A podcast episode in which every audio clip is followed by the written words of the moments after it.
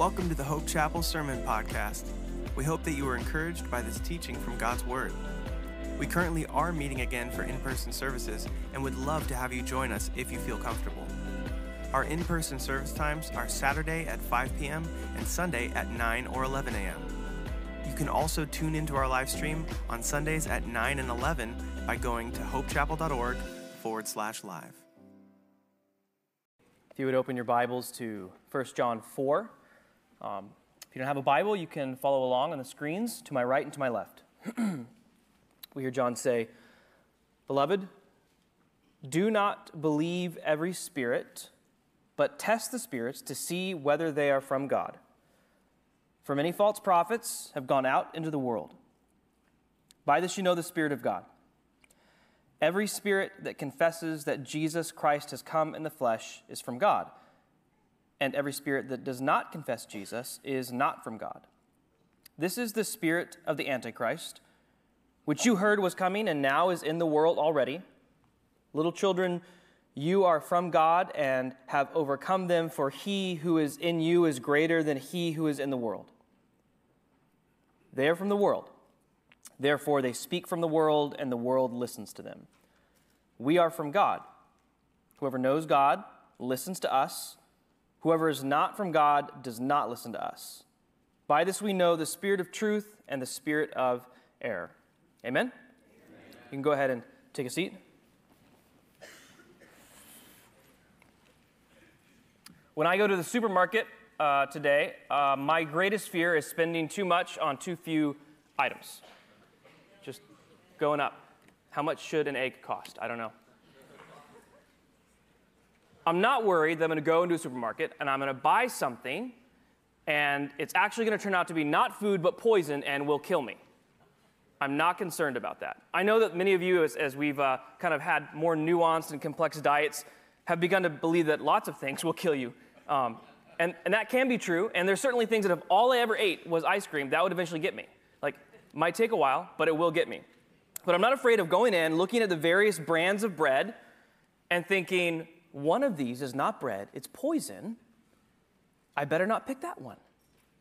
There's all these things in place that could prevent that from ever happening. I don't know what government agencies or scientific institutions or universities or whatever are helping to ensure someone can't take rat poison, market it as cornflakes, and kill people. You guys still with me? All right. So I don't feel like the supermarket is dangerous, and that extension for most people in our culture uh, or that, that idea extends to the marketplace of theological ideas. That is, I can go out, I can hear various opinions about God, about Jesus, about humankind, about sin, about life after death. And as if it were a supermarket, I can decide which ones best fit me, which ones make the most sense, which ones help me live my life in the best way possible. And so we don't think of that marketplace, at least outside these walls as a dangerous place, but unlike the supermarket, it is in fact a very dangerous market. That there are incorrect beliefs that are not just intellectually wrong, they are spiritually dangerous. Do you know that you can believe things about God that put your soul in danger? Do you know that? And here's the thing unlike my example in the supermarket where there's a bunch of brands of cereal or bread and one of them's poison, it's the other way around. In the marketplace of theological ideas, Almost everything is dangerous, except for a set of beliefs about God, about His Son, about humankind, about sin, about salvation, about life after death. This is what this passage is about. It's, it's a serious issue. John is concerned about peeping, people believing things that are spiritually dangerous for them. He begins in verse 1 Beloved, do not believe every spirit, but test the spirits to see whether they are from God.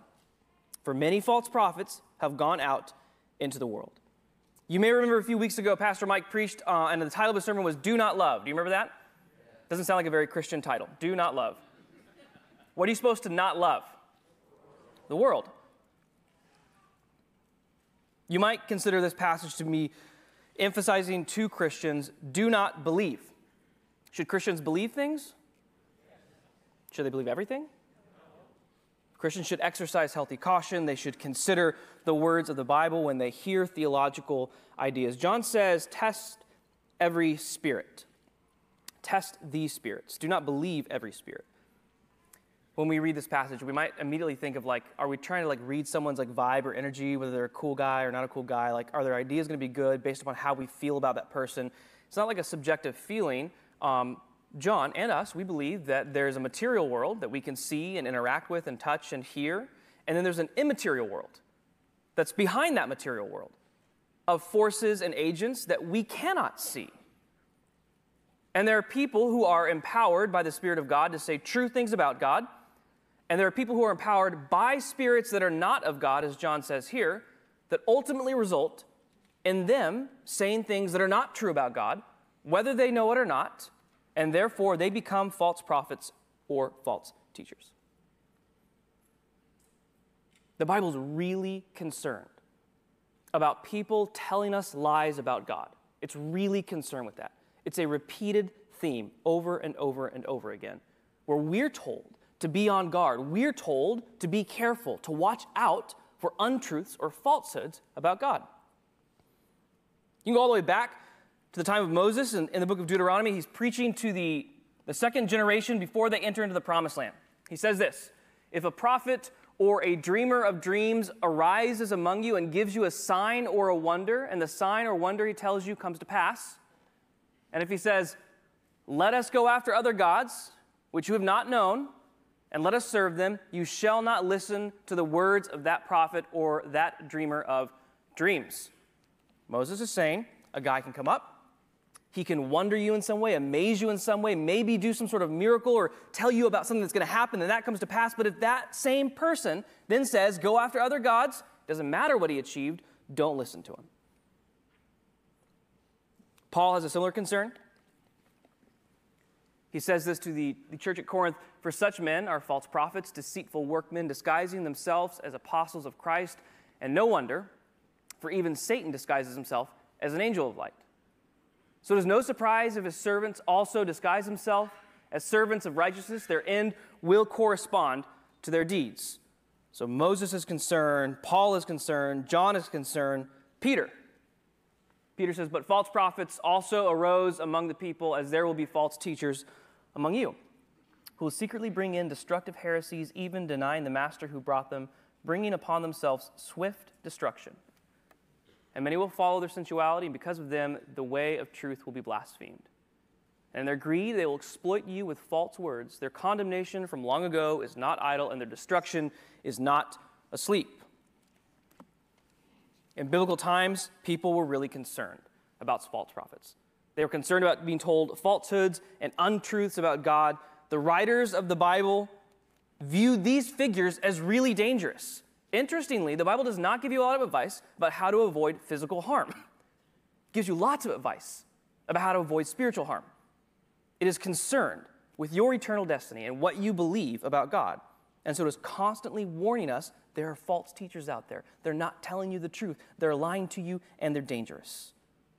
I fear that the number of false teachers has not gotten smaller, it's gotten larger.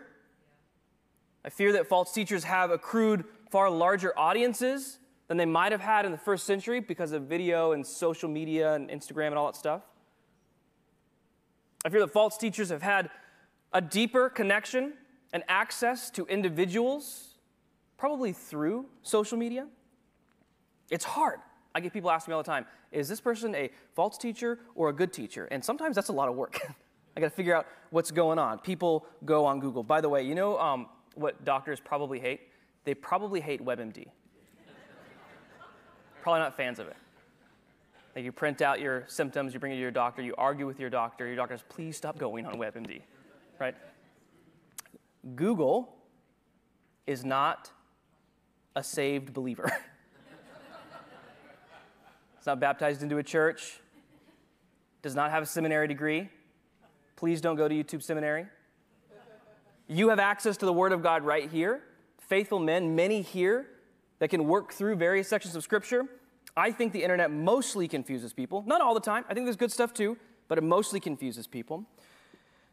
You can feel it. We live in like this whirlwind of, of like insecurity uh, about knowledge of God, what is true about God, what isn't true about God. I have various I- inputs from various places. It can be difficult.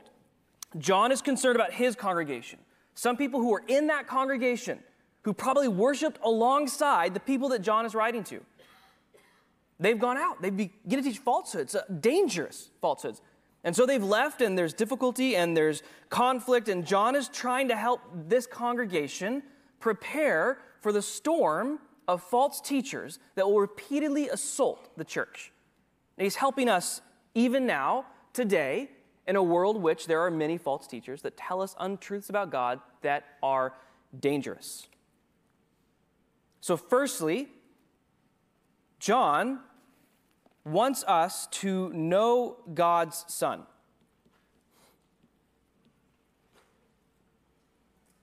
We can read verses 1 through 3 again. John says, Beloved, do not believe every spirit, but test the spirits to see whether they are from God, for many false prophets have gone out into the world. By this you know the Spirit of God.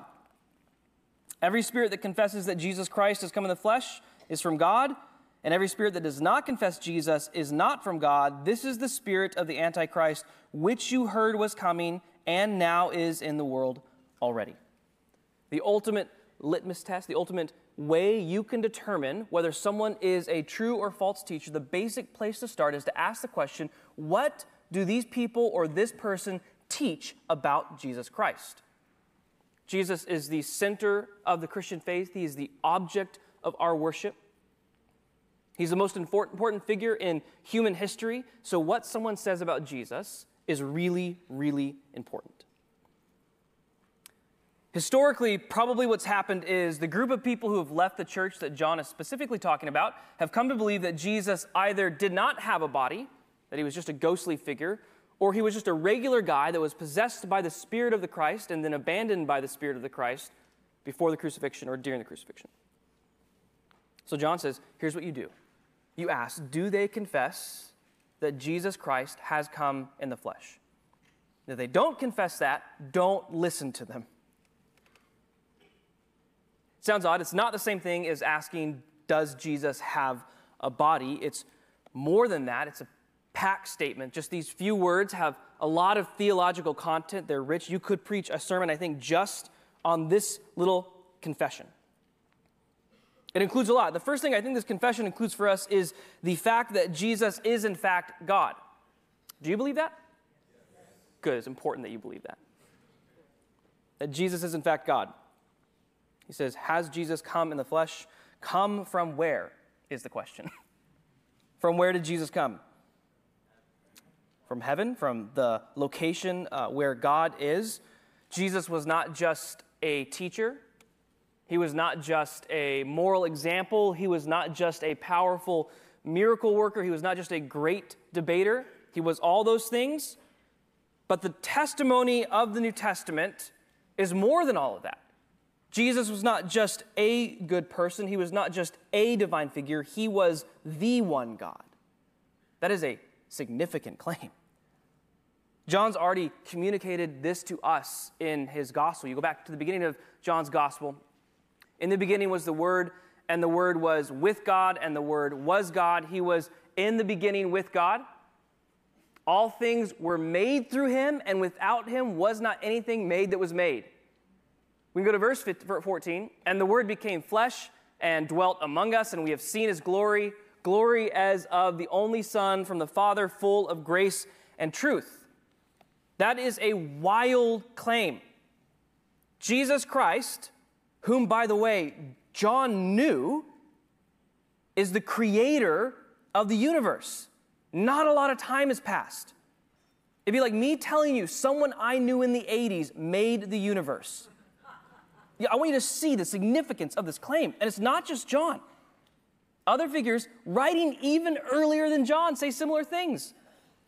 Paul in Philippians, though he was in the form of God, did not count equality with God a thing to be grasped, but emptied himself by taking the form of a servant, being born in the likeness of men. Big claim. Colossians, a wonderful passage.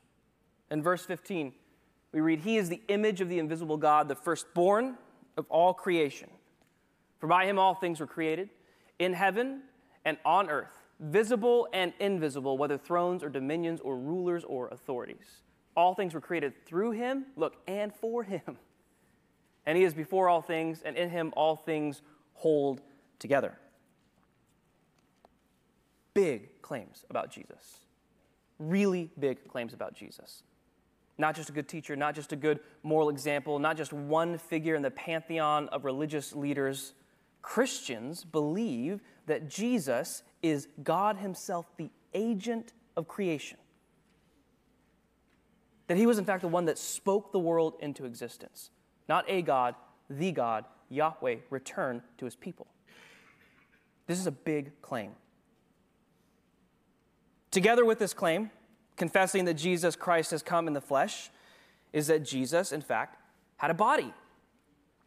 I think sometimes we could even forget this today. Two of the passages that I read already say that, that, that the Word became flesh or that Jesus was born in the likeness of man. The first claim is that Jesus is God, the second claim is that Jesus is a human. The contemporary mistake that John is dealing with is people believe probably that Jesus was in some way God, but they were skeptical of the idea of Jesus actually having a body. You can imagine how frustrating that is to John, who knew Jesus, who shook Jesus' hand, who hugged Jesus, who walked around, who ate with Jesus, went on hikes with Jesus, saw him preach and teach and perform miracles, and see, saw him get crucified and saw that he was raised from the dead, was there when Thomas touched the wounds of Jesus, and now these like honestly just young, dumb theological upstarts. As John's in his aging years begin to say, actually, Jesus didn't have a body. And John's like, he did. I was there. I saw the body. This is how he opens his letter. He's like, that which was from the beginning, which we have heard, which we have seen with our eyes, which we looked upon and have touched with our hands concerning the word of life. The life was made manifest, and we have seen it and testified to it and proclaimed to you the eternal life which was with the Father and was manifest to us. You can imagine how frustrated John is. Someone's like, Yeah, uh, your grandpa was just a ghost. And you're like, I knew him. That's insane. These two claims together are important. Jesus was fully God and fully man. He was not half God and half man. He was not a man possessed by a divine spirit. He was 100% God, 100% man. In the person of Jesus, when you see the human Jesus, you are also seeing the entirety of God, the fullness of God in human form, the God man. There's a reason this is important. We have to get Jesus' identity correct to get his mission right, to understand what he has come to do. Identity leads to mission. So much of Mark's gospel, for example, is this question that gets asked over and over and over again by the disciples and all kinds of people around Jesus Who are you? Who are you? Who are you? And Jesus kind of displays who he is through his actions. And finally, they get it. He's the Christ, he's the Son of God. And then he's like, Now, my mission is to go and die on a cross. Jesus, the Christ, one anointed, one appointed, set apart for a task. And this task is to bring salvation, redemption, and rescue to his people. This is the great predicament of, of humankind that we're actually all in need of rescue. You may know this story. Um, maybe you are a visitor today and you didn't want to raise your hand. It's okay. Maybe you've been here for a while and you, don't fully understand what the good news of Christianity actually is, but it begins all the way back at the beginning. When the first humans rebelled against God, they are deceived by a false teacher, the serpent, who tells them they can be like God. They eat the fruit they were commanded not to eat, they disobey God, and when they do that, they become rebels and enemies of God. And death and sin and condemnation enter the world. And then everyone who's born of these parents includes everyone on earth. There's no one outside the line of Adam except one all of these began as enemies of God. Guilty, actually guilty. I used to spend a lot of time with people trying to convince them that human beings were evil. I don't really think I need to do that. I think if you really think about your own heart, you know what it's predisposed towards. Human beings in a doomed position, guilty before God, judgment is meant to be poured out on sinners. We actually do like justice. We want those who commit great evil to pay for that evil. So God, in His kindness, takes on human form, as we read in Philippians, as we read in John and elsewhere. Takes on human form. He lives a perfectly righteous life that we could not live, unable to live. He dies a death on the cross in our place. And so this great transaction happens, this marvelous transaction. The wrath of God is poured out on God the Son, on Jesus. Jesus had no sin to pay for, and so he grants to us his righteousness and he takes on our sin. We call this a substitutionary atonement. He died in our place so that all who call in the name of Jesus are granted as a gift his righteousness. So at the end, when you are before God, and you will be, you can point to Jesus' righteousness, be declared innocent, and rescued from the judgment that you deserve. This is only possible. This is only possible if these other two claims that John and others make about Jesus are true. Only a human can pay for human sin fully human. Only God could truly bear the wrath of God, fully God. He needs to be both. This is brought together in the letter to the Hebrews. Since therefore the children share in flesh and blood, he himself likewise partook of the same things, that through, he, through death he might destroy the one who has the power of death, that is, the devil, and deliver all those who through fear of death were subject to lifelong slavery. For surely it is not angels that he helps, but he helps the offspring of Abraham. Therefore, he had to be made like his brothers in every respect, so that he might become a merciful and faithful high priest in the service of God to make propitiation for the sins of the people. The writer of Hebrews is saying Jesus was both God and man. God the Son becomes man so that he could pay for human sin and service as a propitiation one who exhausts the wrath of God. So, false teachers, what they often do is they rob Jesus Christ of some crucial, important element. They take away one important feature of Jesus, true quality of Jesus, such that he can no longer serve as a redeemer, as a savior. The earliest opponents of, G- of John here, they're saying Jesus didn't have a body, he wasn't really human. John would say, if you're not a human, you can't pay for human sin. It's the problem with Islam. Not whatever other thing that you don't like about Islam. The problem with Islam is that it says that Jesus was only a human, that he was not killed, nor was he crucified. He could not bear the wrath of God because he was a human like everyone else. It's the problem with modern day Jehovah's Witnesses. Not that they annoy you by knocking on your door. I understand it's annoying. You have an opportunity when they do that. it's because they believe that Jesus was the first created uh, being of God, that he is not God himself, that he is a sub agent to God. It's the problem with Mormons. They don't believe that Jesus is God in a unique way. He's on the same continuum as everyone else between humanity and divinity. It's the problem with like modern progressive Christianity that says Jesus is a nice guy whom we're going to follow when we like what he says, but he's certainly not a propitiation because human beings are not fundamentally evil.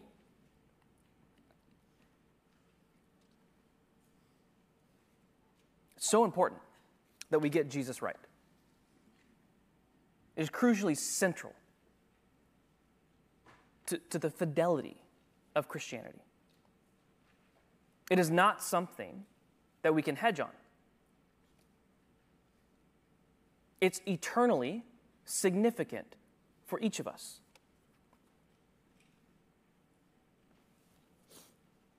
If you're here today and you've known Jesus as teacher, as moral example, as philosopher, but you have not yet known Jesus as Savior as Redeemer, as atoning sacrifice, you right now are not safe from the wrath of God. Right now, where you sit. You can be. It is offered freely to you. Today is the day of salvation, and it can be for you. John desires that this church know God's Son and also that they trust God's victory.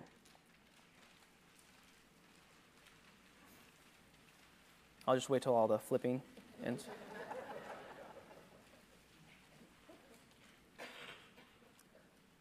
John 4 4, 1 John 4 4. Little children, you are from God and have overcome them. For he who is in you is greater than he who is in the world. There's this moment where John almost pauses to offer assurance in the middle of kind of an intense section where he reminds them they've already been victorious and that they have remained and not gone off with the false teachers. They're reminded that the one who is in them is greater than the one who is in the world. You see, Christians, we live in the world, but we're not of the world. That this is not our greatest and, and final hope. It is not our greatest and final destination. That at some point Jesus will return. Heaven and earth will be remade, and, and that's where we're headed. So, because of that, when we're choosing between the way of Jesus and the way of the world, and we choose the way of Jesus, we will experience rejection. Have you ever experienced rejection? Oh, nobody. Wild. Let's talk afterwards. I'll reject you in some way so you can feel it. We should expect that those who follow a rejected Lord, rejected Lord will themselves experience rejection. In fact, rejection is the pattern of Christian life. Now, what I don't mean is that you will be rejected in every way, at every time, by every person. I mean, when you consistently choose to follow Jesus as Lord and you abandon the cultural and public consensus that surrounds you, in many ways, you will experience rejection. I mean, like, the New Testament, it tells us this. John writes this at the beginning. He says about Jesus He was in the world, and the world was made through him, yet the world did not know him. He came to his own, and his own people did not receive him. Later, Jesus himself says, If the world hates you, know that it has hated me before it hated you. If you were of the world, the world would love you as its own. But because you are not of the world, but I chose you out of the world, therefore the world hates you.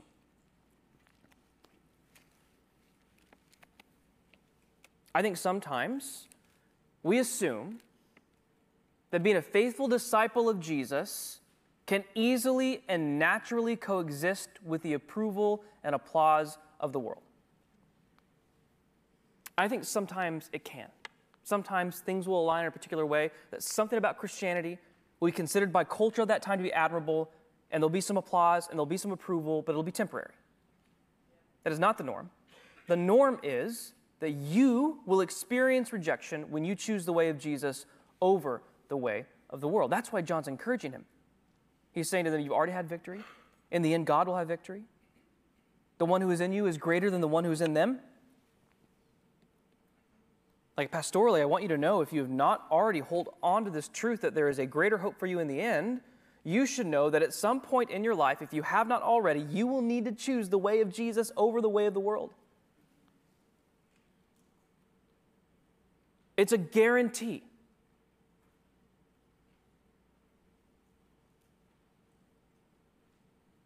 Maybe you are single and you're young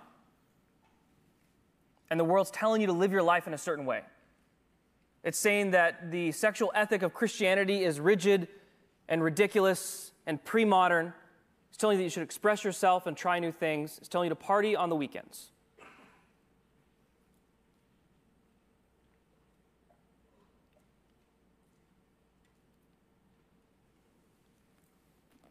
But you choose the way of Jesus. You choose to be considered a prude and a weirdo.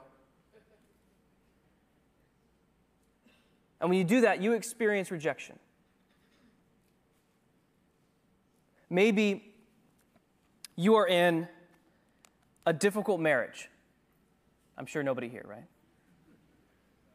Maybe some of you are in really difficult marriages. Maybe some of you are really struggling. The world says to you, if you're not happy, you just leave. If you're not happy, leave. Your own happiness is the most important thing. Leave. Express yourself, be freed from the slavery of marriage. What's the point of marriage if you're not happy?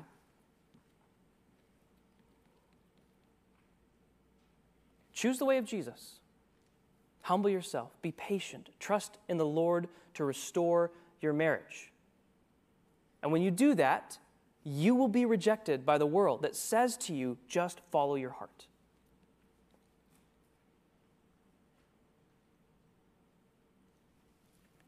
Maybe you are one more report to HR about talking about Jesus at work from being in some serious trouble.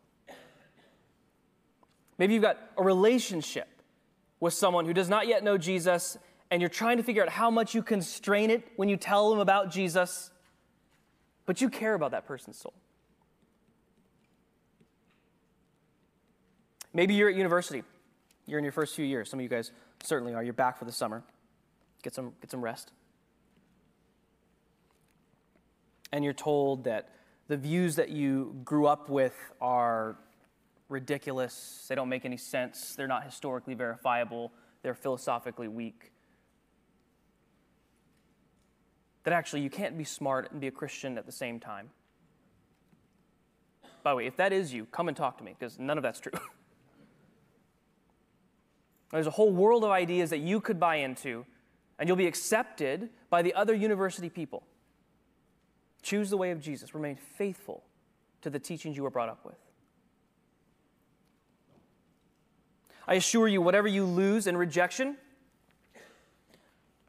is nothing compared to what you receive in faithfulness. Nothing. Jesus is worth it, Hope Chapel. Jesus is worth it. We're to know God's Son, to trust God's victory, and lastly, uh, treasure God's truth.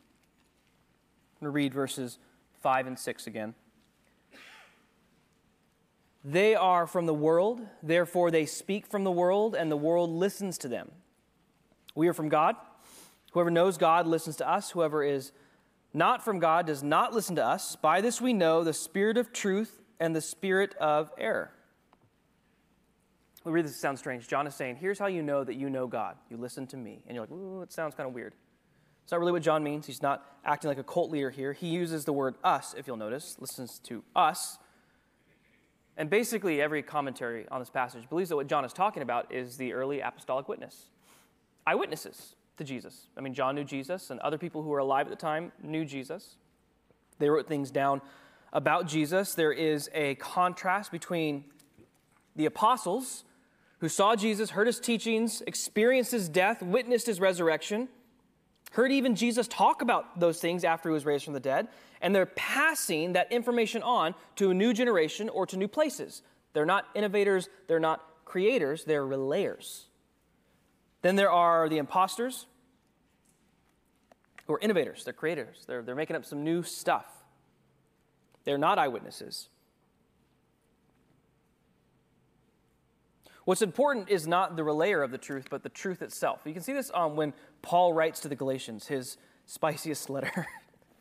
he's not super happy with these guys. This is how he opens, by the way. Normally he's like, you know, dear such and such, fantastic. I love you so much. I'm thankful for you. He's like, I'm astonished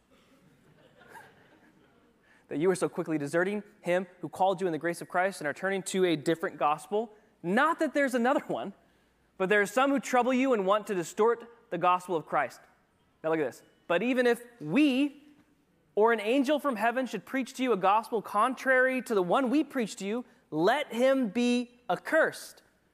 As we have said before, so now I say again if anyone is preaching to you a gospel contrary to the one you received, let him be accursed. Paul's saying, listen, I preached the gospel to you, and then I'm going to go away. And if, came, if I came back a few years later, and it's like, I've got a new gospel, you should run me out of town. Don't let me get away with that.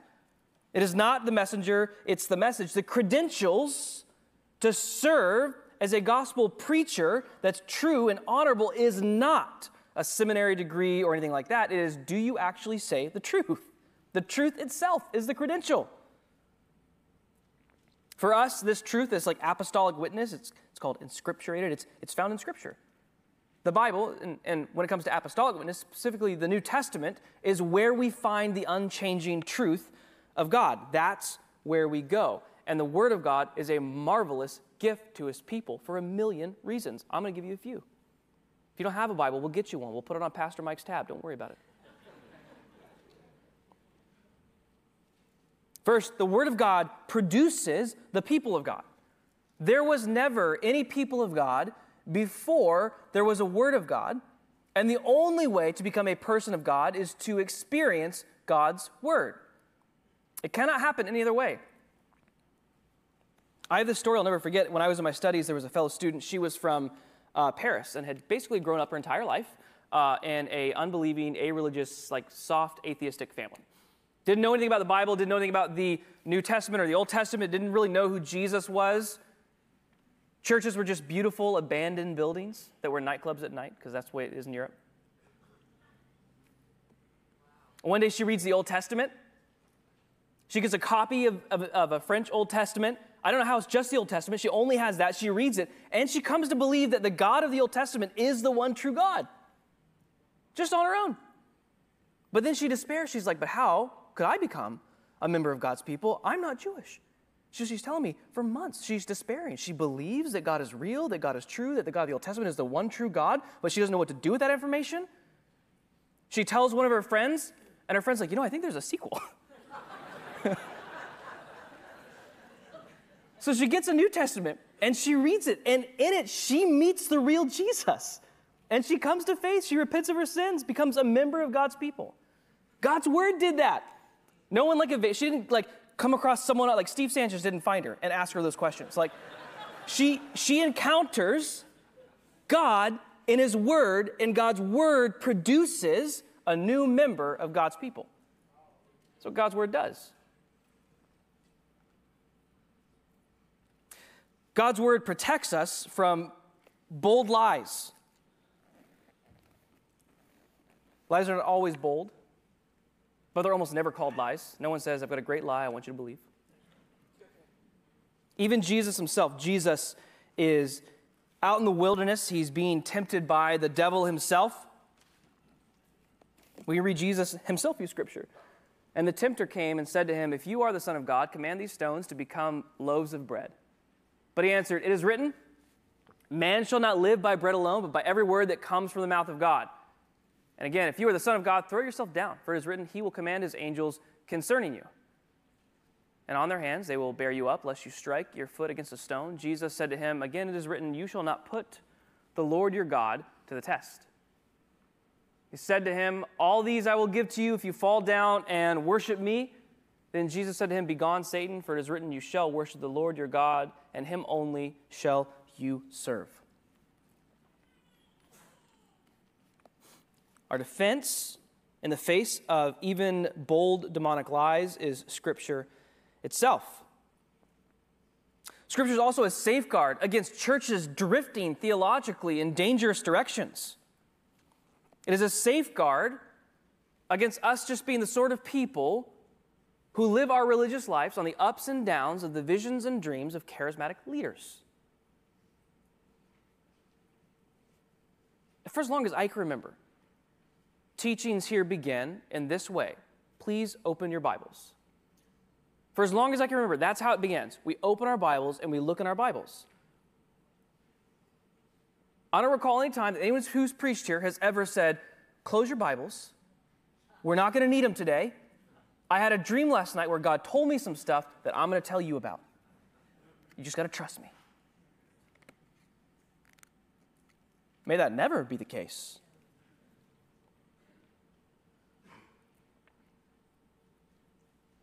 The Bible is also a means of revival for, for churches that have gone sideways.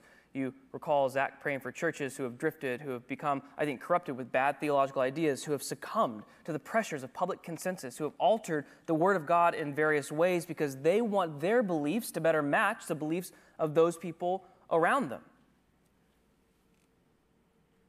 I've been in a lot of these churches. You know what's wild about these churches? They still give out Bibles. so so they, get, they, they have beliefs that are not biblical. They're not true. The Bible doesn't teach these things. And they still hand Bibles to the people in these churches. I don't know why. They're sort of correcting themselves. So then people open these Bibles up and they begin to read them and they're like, oh, this is not what I've been learning at church. And so God speaks for himself in those contexts. And the Word of God becomes a means of revival for churches that were seemingly so lost.